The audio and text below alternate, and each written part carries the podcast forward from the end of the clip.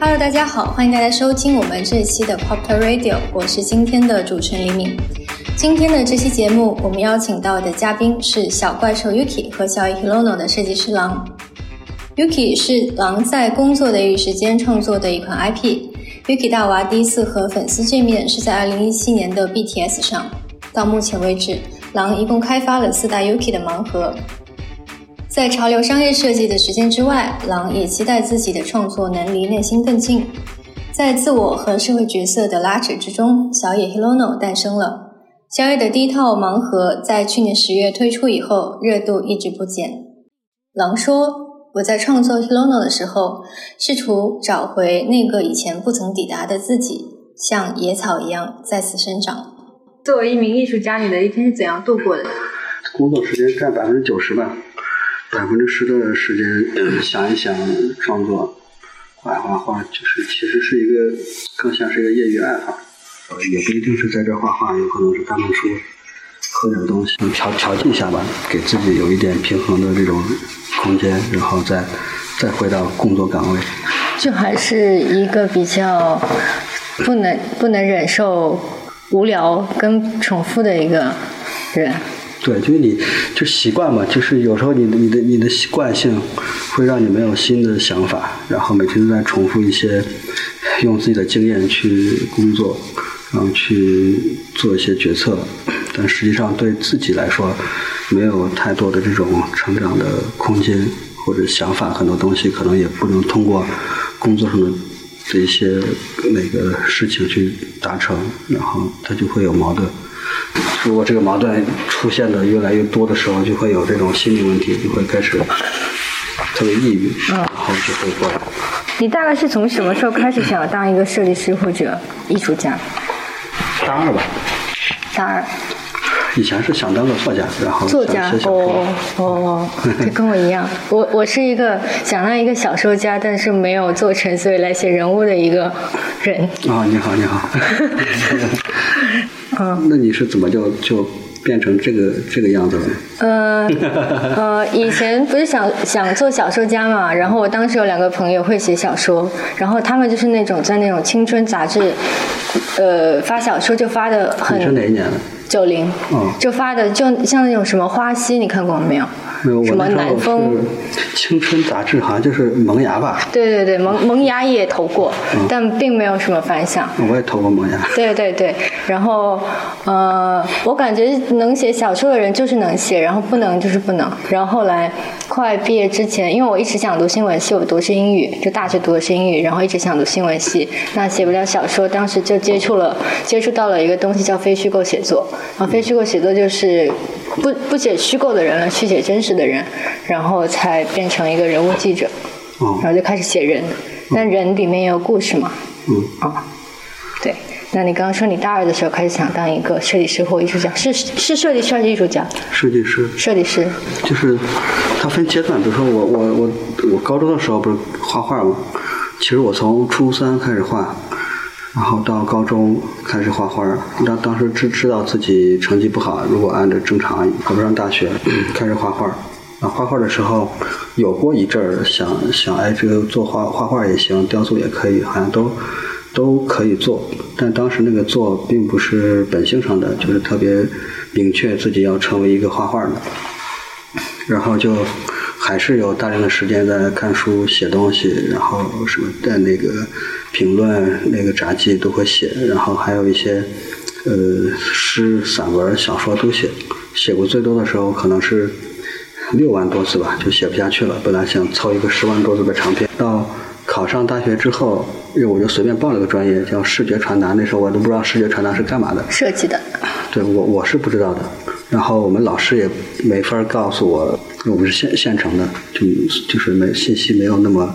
就是发达吧，然后我就当时报这个专业就是随便填一个，听上去好像还挺酷的一个名字，嗯，然后就想着在学校里边就就写小说得了，但是其实你呃做了这个专业之后，发现哎好像这个专业也挺有意思的，然后身边又没有太多的环境去让你一直持续的去写作那个读书，然后就自然就变成了就是那个状态，然后就想啊那那好吧，做一个设计师也不错。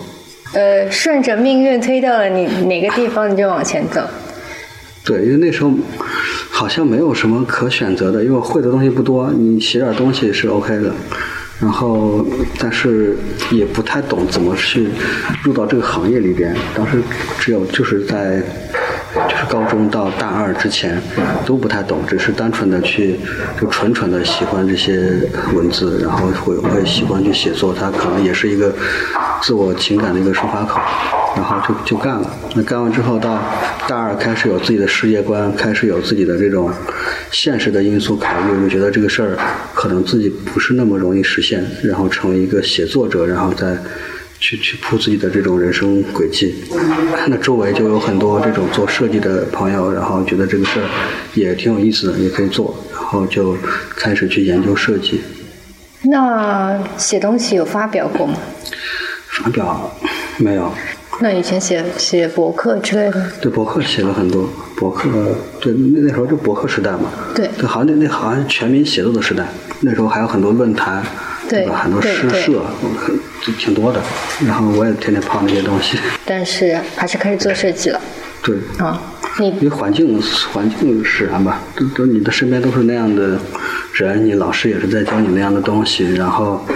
你每天那个看的东西啊，听的东西，可能都慢慢已经环境去去让你去选择这个东西了。然后就就就那就既然也 OK，我好像也一波不讨厌这个东西，不讨厌那我就想那那既然不讨厌，那就跟写作一样，努力的去把它弄明白，到底是怎么回事。那就是从大二开始做设计，对，从大二就开始做。设计的话，会不会有什么，比如说来自设计啊，然后艺术的启蒙之类的？你说身边的人在做这些，那你会当时有比较喜欢的设计师或者艺术家吗？那时候没有太喜欢的艺术家，都是设计师居多，而且都是差不多就再老的，可能就是颜元哉这样的，就无印良品哦，对对对，可能那个时候他们在四五十岁左右的一个状态。然后可能会喜欢这样的东西，但是大部分还是跟同龄的人去去一块儿探讨、去设计，然后做一些。那时候其实也已经在做公仔了。哦。我的毕业论文就是潮流玩具。零六年的时候，潮流玩具在国内还是一个特别小的存在。其实那那时候的都不叫潮流玩具，叫设计师玩具。对。很明确的一个概念，就是设计师玩具 （designer toy），甚至 art toy 这个词都不是很经常出现。就是一帮设计师在那玩，是小规模的一个兴趣爱好的一个圈子。然后因为我做设计，然后所以就开始有这种想法去做一个公仔。然后绘画上，就设计上也是偏这种街头呀，偏这种流行文化的。但是实际上那个时候太早了。就比如说我一我一一呃零九年的时候就做了一批自己的公仔，但只是图纸啊。那个时候大家也不是说会消费这个东西，可能大家看一看，然后比如说那时候还有个我呃现在也有一个网站叫站酷，还还上了站酷的首页，然后评论有好多。我突然觉得哎这个东西成了，所谓的成只是那个小圈子的认可，但实际上那个时候社会环境是没有人太多人去消费这样的产品，一直到我加入到泡玛特。那几年都没有这样的东西，我也很明白这个东西可能在商业上并不会获得所谓的成功。时机还是很重要的。对，那个时候我们有进类似的货，盲盒设计师玩具，但是销售都不理想。后来就干脆就因为你你要承担一些房租啊，包括生意的平效，你不可能一直在放一个不好卖的。后来就把这些品类给淘汰掉了。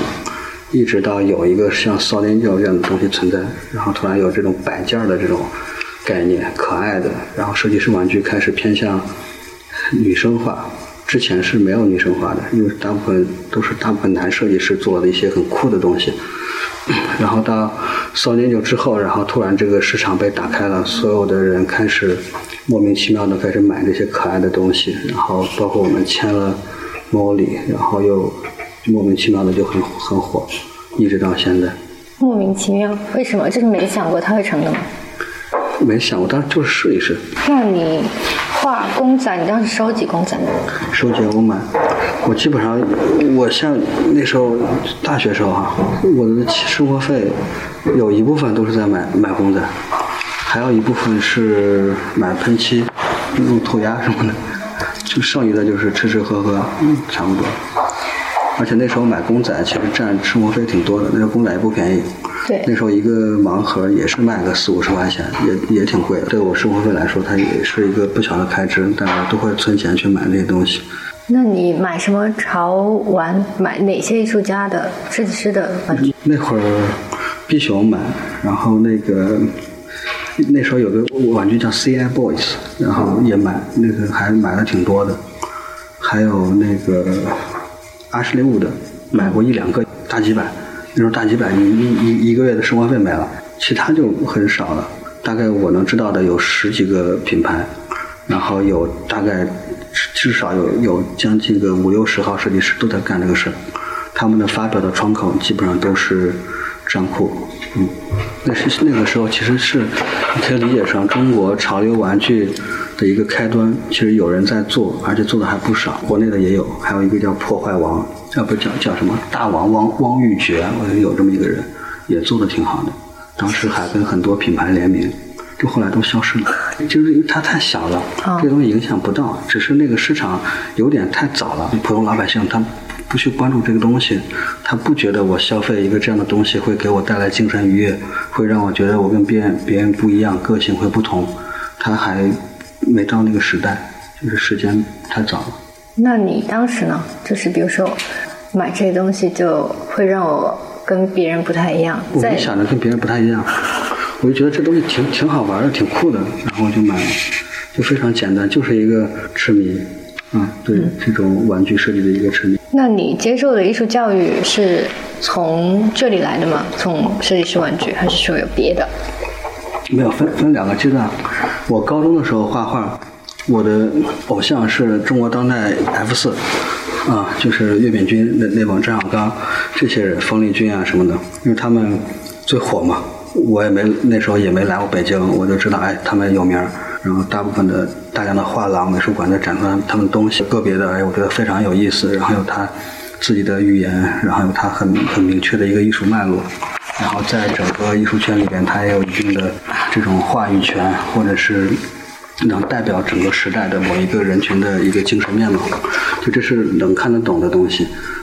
然后等到大学开始学设计之后，那这些就又又放一边了，那就研究到底什么是设计，怎么做好的设计，就是又又变成了从很文学，然后很当代艺术，突然变成了很潮流，很商业，很商业，就是就是完全就变一百八十度的反转。但是我觉得都有它的有趣的地方，就是就努力研究它们。那你最早是作为一个设计师开始创作东西的？创作一些怎样的东西？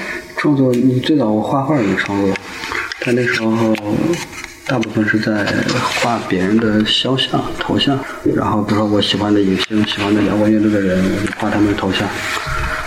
那个我不知道是不是算算不算创作。等我开始琢磨设计的时候，就又变了。就开始做平面，然后做这种潮流插画，跟涂鸦、跟流行文化有关的东西。所以转变起来没有任何的痛苦。没有，因为年轻嘛，年轻什么都不怕，就是也不会想那么多。那然后就突然发现，哎，自己做设计好像还可以，比别人都做的好一点，那就也行。怎么说赚钱？对对，也也赚钱。那时候有一些呃公司会找到我们工作室。然后希望我们工作室做 VI、做包装等等，做这种海报设计，他们基本上都都让我弄。我弄完就是他还挺满意的，也不知道为啥。然后还在工作室还还能赚点钱。你是从什么时候开始有意识要自我表达？其实从你想写东西的开始想要自我表达。对，就写东西其实都是自我表达，就是载体不一样。你如何理解美？这个问题有点。大，但是感觉可以让你说一下你理美这东西，就是我觉得就大家不要把审美啊美这个东西太玄幻了，是任何人都有审美的。你说你买个衣服，你买双鞋，你都是审美啊。你看一个东西，哎，这个女女生化的妆不错，买的口红涂的颜色很好看，都是审美，没有什么不一样。是不，他可能也不需要通过所谓的。专业培训，你你就审美就怎么样了？他就就不就是那样吗？就比如说你看一幅画，那这个画让你感动就可以了，呃，如果不感动，你对它无感，那你就走开。那么听说你喜欢抽象的画，为什么？它更开放吧。就是我现在包括我自己画画，我越来越不想画那种太具象的东西，因为它表述的东西，嗯、有些太直给。嗯，直接太直给，太直给的话，你就看了看了就是这样，然后你对自己的这种观点会变得非常的弱小，就是会更更弱。有些偏抽象的，你想它是什么就是什么。你开心的时候，你对这幅画的理解是那样；不高兴的时候，又是又是另外一个样子。它更像是一个更开放的一个命题，然后每次看的时候有不一样的感触感触。就有有些画，它是一个，就是它是一个开始，而不是一个结束。但反而抽象会更容易去做做到这这个这个状态嘛。你喜欢哪一位或几位抽象派艺术家？最近比较关注就 Mark Nates，不知道中文怎么翻译。上次在那个高古轩看了一个他的展，就挺挺有意思。终于可以像一个小孩子那样去画画，而且不太考虑配色，不太考虑构图，甚至不太考虑他所表达的那些东西，就是纯感性的。然后有点像波洛克那种，就是就是行行为绘画，可能也有也有这种感觉上的东西，但只是一个非常虚的一个感觉。然后那个东西在指导你的手，那个在画布上去到哪，然后整个画面看上去也还不错。你想是什么就是什么，这种东西就更有更有意思吧。小野和 Yuki 都不是抽象的，它属于设计创作，就它就是设计和艺术的区别嘛。就设计就是，呃，你要画一个框，在这个框里边你尽可能做到完美，然后这个框其实就是一个，呃，世界观，然后一个商业的很多因素要放到这个框里边，然后你确保这个东西是一个在这种商业里边是一个相对好的，可以被更多人大众接受的。这个时候就有很多的问题来，你要去一点一点去解决这些问题，最终落实到一个 IP 身上，它变成一个结果，然后再到市面上去去测试它是不是 OK。但艺术就相相当于你自己说了算，它没有那么多条条框框。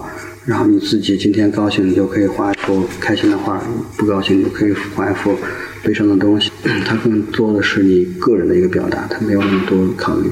所以小野能火是你能想象出来的一个结果。做这个形象的初衷是希望他能表达一些我想表达的个人观念或者个人情绪在里边。第二，他做出来之后，我希望他能火，然后在商业上面获得成功。它两个都有，一个是感性的，然后也有一点艺术的层面在里边。一方面是我希望它火，那希望它火，它就变成了一个有一部分商业的因素要考虑。你到底怎么去平衡这个东西？小野算是我觉得会平衡的还可以吧，就是它也可以去做盲盒，然后让大家都去购买到这样的东西。但是同时，它可能又跟我们目前公司那些 IP 又不太一样。那这一部分可能是我个人的表达。那你说，希望每个人能够通过小野进入情感共鸣区，找到属于自己的那份情感投射。那你又通过什么去进入你自己的情感共鸣区？不刻意进入，就是你，你看个电影，你总是有感知的嘛。你听一首歌，然后你就会有感觉。但我我自己有一个方法，就是比如说我看一个电影，我觉得哎这个那个桥段不错。我会把这个截图或者背景音乐翻出来，原原声原声那个大碟听好多遍，然后我自己就会产生一个画面，就这个画面里边可能会出现什么样的元素，然后我希望这个画面里边有什么样的那个东西在，然后我就会把这些东西用文字的形形式记录下来，因为我觉得我有哪一天我会把这个东西变成一个画，然后会有这个习惯，嗯。然后听一首歌也是，然后会记一些关键词，但有时候也是遇到一个事儿，可能会写一个诗还是什么玩意儿。写完之后，我觉得哎，这个还不错，是不是可以变一个变成一个画面？可能不是不是通过这个简短的文字去表达了，而是通过一个绘画这个载体去表达。那我就试着把它转化成一个绘绘画。所以你的画都是先有文字的描绘，然后再变成一个画的吗？还是还是说会文字就是让你记录而已。哦，就是先有感知。最近在画什么？最近没画，我从零二幺之后就一直在上班。那我画画是，嗯，我有感觉的时候，我都会记录下来。因为我也不是说天天在这儿，我天天在这儿，我可能有感觉我就去去拿着画笔去去画布上画去了。但大部分时间都上班，有感觉就是接下来，然后哪天哎突然有一个画展，你需要布置画展了，你需要多少幅作品，我再把这些文字再给弄出来。然后，你想我是这样想的，就是那个什么东西成就我自己的想法，其实跟那些音乐、影视都有关系，摄影也有关系，就跟图像、画面。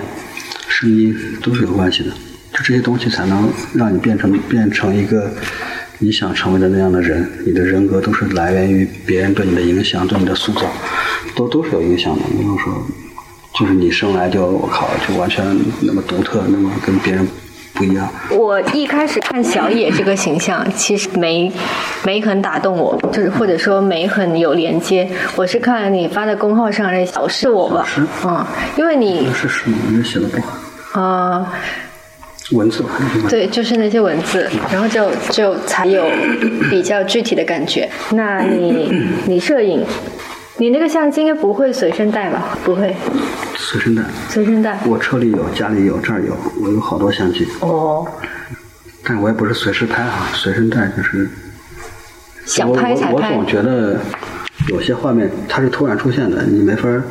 丈量它，每份策划，那可能出来，我觉得需要这很有意思，我需要记录一下，我就想按一下，就很自然而然的。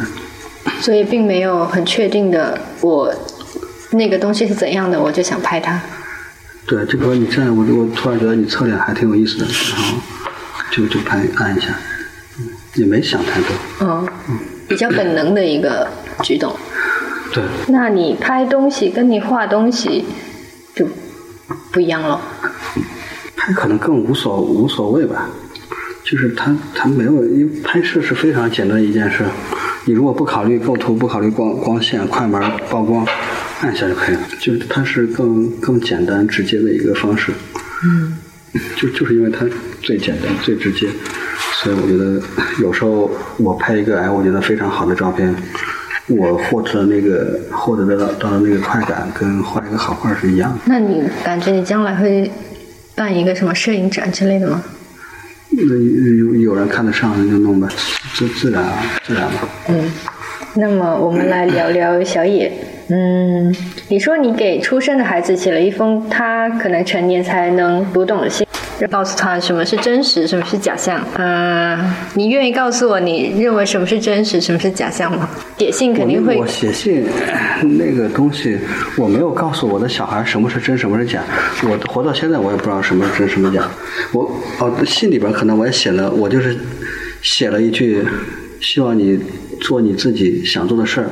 然后去体你自己去体验什么是真的，什么是假的，然后不要活在别人的这种框架里。哦，就是希望他自己判断，有自己的一个认知，就是他是他自己，他不是别人，他也不是我教育出来的一个产物，他也不是教育的产物，他也不是社会的产物，他就是他自己。那他万一活得跟别人一样，那就一样的，他的选择嘛。哦，因为你没有办法，你没有办法决定一个人。碌碌无为的一生就不是一生嘛？他有他的价值。大部分人碌碌无为，嗯，他活了一生，你说他就是白活了吗？没没有这回事。更别说梵高、高高那那批人，对吧？什么也没有，活着的时候，你说，但是人家就是有有自己的表达，有自己就要追求的东西。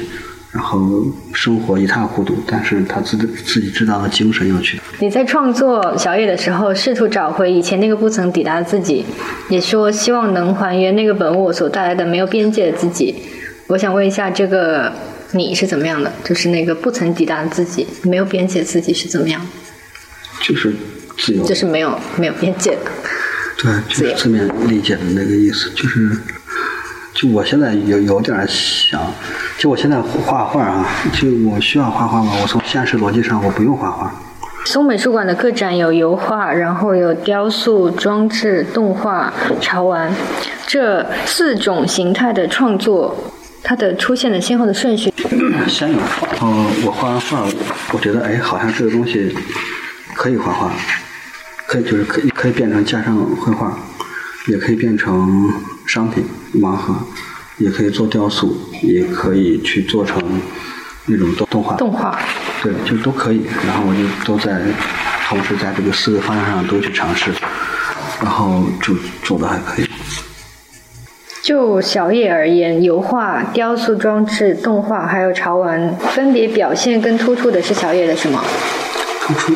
就是比如说，你你会觉得不同的创作形式表达的东西是不一样的，或者说是他们各有优势。其实都一样。一样。就这样我来看都一样。比如说小野这个形象最开始是一首诗，那诗变成了一幅画，画被人买走了，画值十万块钱，然后那个画又变成了盲盒。盲盒可能值一个亿，那你说谁重要？就是诗对我有用，画对我也有用，然后盲盒对我也有用，然后拍成个动画，我觉得那个动画非常有意思。我参与整个动画的制作过程，跟他们提方案，然后在这里边我获得了一定的愉悦感，对我来说都是有意义的。你在创作这些东西的过程里面，应该不只有愉悦吧？就可能还有很枯燥的东西，把它，呃。就大概知道它是怎么样，但你把它实现出来还有一个过程吗？这个过程会枯燥吗？还是说始终保持快乐？还还还还行，还可以，不能说枯燥。呃，你要让我兼修别人的东西，我就会很枯燥。我做自己的东西，我知道它要去到哪儿，哪个地方我要删，哪个地方要剪，它还是你自我评判里边的一点一点，让它变得更好。就这个过程，就虽然也也也有点枯燥，但毕竟你做出来的东西是你自己的，想一想就还好嘛。所以你想要小叶长什么样，它最后都实现了，有没有实现的吗？工艺上吗？嗯，也有，就是还是因为量产，它可能它的做旧只能上两遍或者三遍。其实有些做旧它是需要很多个颜色堆叠，然后每个不同，比如说色差百分之十，虽然很小。但是这个不同的色差之间会形成那种叠加的那种状态，那个东西是非常有手工感的，是有感，你你就看上去都非常非常有情怀。但是呢，工厂不一定它实现不了，它只能在一遍或者两遍的这种做旧效果上去做量产，这个是有一点遗憾。但是对于售卖来说，它其实是够的。做旧都是人的手具，手，就是一个一个拿着一个毛笔。然后有的是粗一点的，有的细一点的，有的毛笔要给它剁成那种很糙的那种东西，拿着颜料，细的颜料对对那个环对环一桶往上蹭。我觉得没有卖很贵，这么多人工的话。那 Yuki 呢？什么时候创作的？一六年吧。嗯。盲盒也是在那个时候出的，没不是？不是一六年，我做了那个时候自己做，自己在家里边做。那平时上班也是没时间。在自己家里边拿，就是也是电脑上用 Z Brush 去去雕，雕完之后打印，打印之后拿那个那个美国土，就就是类似就是雕塑里边的材料往上布，就是看哪不对就添哪哪有问题就消消下来的话。什么时候开始做盲盒的？是因为它的大号卖的很好。先有的大号。对，就是刚好是发生在我们第一次办 BTS 展会，对北京潮流玩具展的时候，我那我就试试吧，我觉得应该差不多吧，然后就租了，就是也不是这个公司给了我一个摊位，很小，三乘三，跟别人没有什么两样，公司也没有任何宣传，我就很低调的在那儿弄了一个自己的摊位，然后突然我全卖完，然后就觉得哎好像还可以，然后就。做了有就是大号持持续的做了有半年吧，呃快快一年的时间，然后第二年哎好像这个事儿既然这么受欢迎，那就做盲盒吧，那就做了，嗯。大号做了多少个？我是迭迭代的，就比如说，嗯，那个刚好是内内地啊，就中国吧，叫内地，中国潮流玩具行业爆发的那一年，然后。当时是基本上大家都是在做大娃，很没有太多人就是一上来就是一一套十二只盲盒，因为它的成本太高了嘛。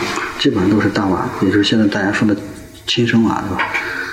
那时候做完之后放在展位上，呃，不是那个，大概会规划，不是两两个月出一个配色。那时候基本基本形式不变的，就来回给它换涂装，里边塞东西，然后偶尔会加一些别的装饰上面。然后基本上每两三个月出一代，然后就是换一个颜色，然后做一个新的包装，然后基本上都能卖掉。然后在就是在这个基础上，我觉得它好像是有市场的，然后就做盲盒去尝试。第一套是什么？时候中间也换过好几个 IP，然后有些 IP 也也做了这种，就是很多套装设计，就是就是放在那儿就没啥用，就时时间不对，那么时时那个时时候没有来。啊那么 Yuki 的第一套盲盒是生产于什么时候？诞生于什么时候？一七年吧，一，记得是一七年，我忘了，一七年，一七年还是一八年？嗯，Yuki 用了 Sofab 的材质。对，就是我最早想做这个材质，就我比较喜欢那种老的胶玩具，就它是有文化的，就上世纪应该六六十年代还是五十年代，最早是德国发明的这个工艺，后来传到日本。然后日本把这个工艺发扬光大，然后做了很多那时候特摄怪兽那个年代，就是奥特曼这种这种东西。然后质感是比较就软胶嘛，就是摸起来没有那么沉甸甸，没有什么所谓现在的产品分量感。那时候根本不讲究这些东西的。然后配色也比较粗糙，然后那时候也没有多像样的这种多好的这种所谓的工业制造。家具啊，喷油膜啊什么的，可能那时候不是那么完善，他们就手工涂一下，然后颜色用的都很炸，然后它是一个粗粗糙的一个状态，然后包装也是一个塑料袋上面那个纸砍一下，就是非常低廉，非常省成本，那个年代也卖的非常便宜，就是给小孩玩的。但是呢，这么多年过去了，很多产品还在，呃，就是用那样的形式。那样的材料质感，包括工艺，也都在用那个很传统的东西。它就是你像一个东西，如果做的时间够长，它必然就会变成一个文化。你不管它最早是为了省成本还是干嘛，那这个文化感就会有这种所谓的这种优越感。那这个东西就会就会有一点不同。然后，但是这个是最根本的。然后当做盲盒的时候，刚好又这个工艺又又可以生产得出来。那种透透的，然后里边可以装东西，是因为空心的嘛。然后很多闪粉也可以往上加，甚至一个一个产品，它可以从内部去喷油，然后呢产产生就出来那个玻璃的质感。就它它的可塑性，生产工艺上的可塑性会更更强，更好玩。呃，去年的八月有 Yuki 进化论那个系列，你要聊聊这个系列吗？老了一点，成熟一些。之前那个刺儿也会更更钝，不要那么锋利了。然后它不是有有两个那个角嘛？角其中一个角还被砍断了，就是它。一个成年 Yuki 了。成年 Yuki，然后在这个基础上又做了一半的什么骷髅啊，一半怪兽啊，这种造型，就让它造型多一点，让大家不要只是看到同一个形态。那你觉得 Yuki 跟小野有内在联系吗？有。我我我自己觉得有，就是 Yuki 都是被罩着的一个东西。Yuki 就是呃，它它其实是它它是一个怪兽，但它又不是纯怪兽，好像里边有一个人在顶着那个怪兽，所以你可以理解成 Yuki 可能它更像是一个面具，就它里边可能还是一个小孩儿。慢了。那小野呢？小野就是丧。哎，所以小野是你吗？还是你儿子？都有吧。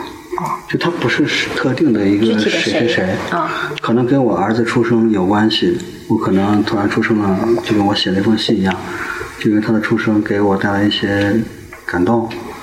嗯，那你会设计的时候会找出，比如说当时呃市场上有一些玩具，那么你怎么想办法去？做出自己的差异性。UK 最早的时候还是我想做一个内心的东西，它是有两个东西，一个叫 UK，一个叫 Mozilla，它是一对儿，嗯，也不是什么男女朋友关系啊，就是朋友的那种感觉的关系。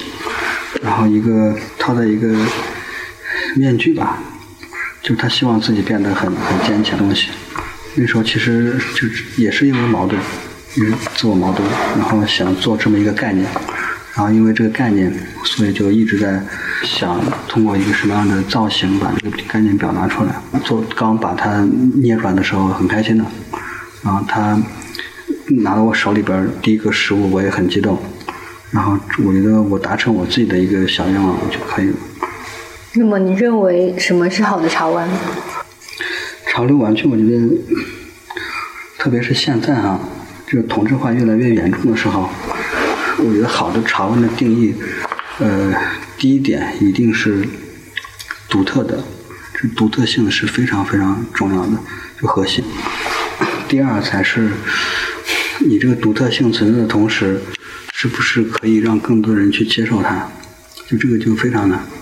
但那那个有意思，也只是在这个。潮玩圈子里边有意思，但你要放到整个艺术里边，它又没有那么大意思。为什么？艺术太广泛了，就它如果放在就这种东西放到当代艺术里边，我可能我把这一个柜子都扔掉，我画一个画我都愿意。嗯，因为它可能更更会触动你的一些精神上的东西。然后有有一些有有些画，你真的摆在家里边，可能五年十年你都不会腻歪。它就是挂在那儿，你每次看它都会有不同的感受。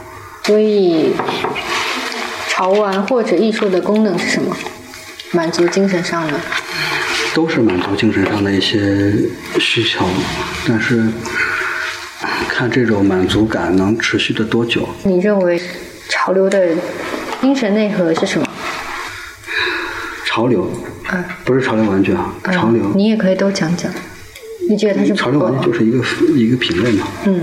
潮流是个大概念，呃，潮流是反叛，就是 revolt 那种那种精神，就是他要反传统，反流派，然后就是跟别人不一样，要标榜自己，然后不管是涂鸦、刺青，还是街头品牌。还是一些那个，比如说极限运动，其实都可以理解成潮流。比如说有些城市艺术里边，包括涂鸦，也是一种潮流。它就都是在标榜自己跟别人不同，然后自己属于这种生命的活力，年轻人希望去释放自释放自己荷尔蒙，然后跟别人完全不同，站在一个对立面的一个反流行文化的一个一个一个东西，这个是潮流。